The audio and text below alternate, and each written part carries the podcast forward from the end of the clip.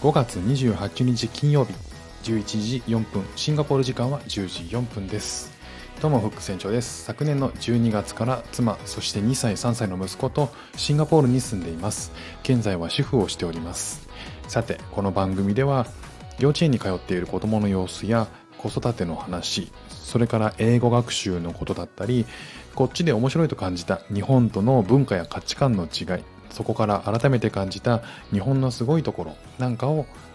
ご紹介しています。さあ今日はですねだしについてお話ししたいと思います。日本のものっていうのは結構シンガポールで手に入るんですよね。で僕はあの普段は和食を作ってます、まあ、基本的に和食を作らないと子供たちが食べなくてですねあのこっちのねあのスパイスの効いた、え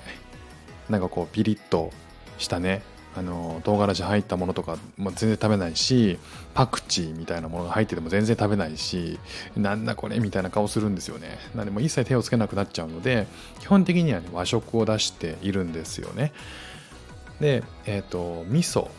とかお米っていうのも全然シンガポールで買えるんですよ。ドンドンドンキっていう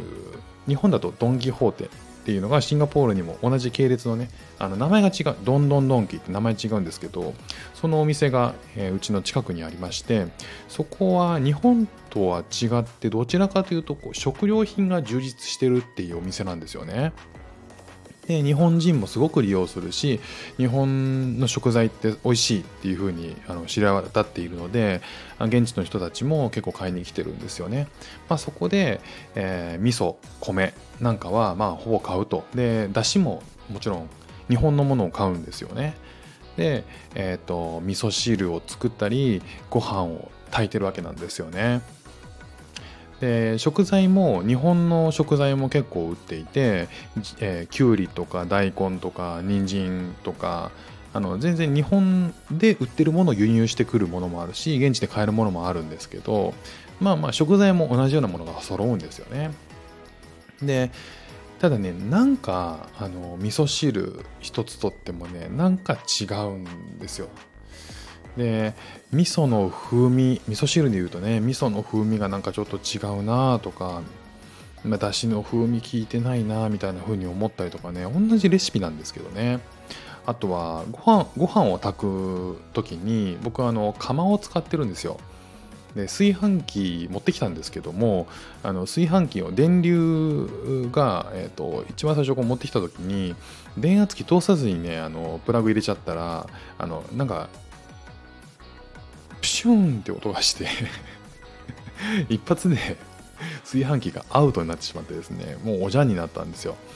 なので、まあ、一緒に持ってきたあの釜を使ってねあの長谷園のかまどさんっていうね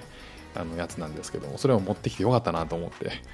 それで、えー、何度かまあ毎日炊いてるんですよね。で美味しく炊けるので、まあ、にあの日本から持ってきてよかったと思って炊いてるんですけどもなんかね炊いた感じが日本でのそれと違うんですよね。なんでだろうと思ってね。で飲食店もあの和食屋多いのでいろいろ食べました。ねこっちでも。いろんなところで食べて、えー、ただねなんかその味噌汁の味とかうんなんかちょっと違うなと思ってたんですよね。でまあレシピもいろんなお店があるし必ずしもね日本人がやってるとこでもなかったりするとまあしょうがないなって思ったりしたんですけどなんか味噌強めだなというかなんかこうだしの特有の風味みたいなものが出てないなってねなんかどっかでなんとなく思ったんですよまあ、だからといって全然飲めないわけじゃなくて、もちろん美味しいんですよ。美味しいんですけど、なんか違うなって思ってたんですよね。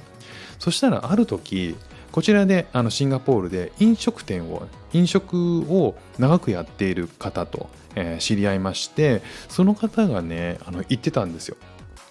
もし、こう、日本の料理をえー、こっちで作ろうと思った場合レシピが完全に一緒でもどうしても難しいことがあると。それ何かっていうと水が違う。水が違うんですよ。水が違う。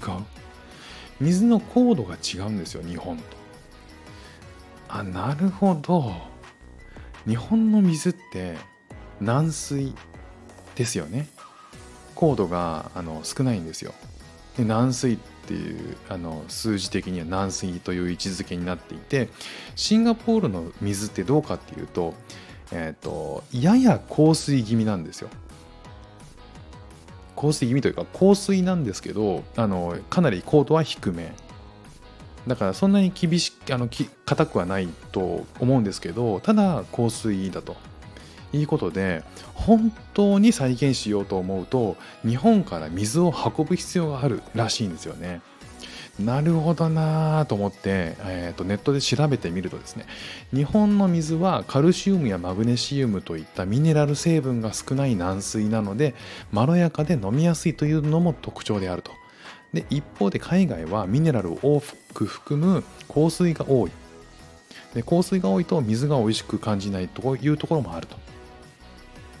あとは、えっと、日本のような、えっと、軟水っていうのは野菜や鰹節から取る出汁に向いていて外国に見見られる多くの香水っていうのは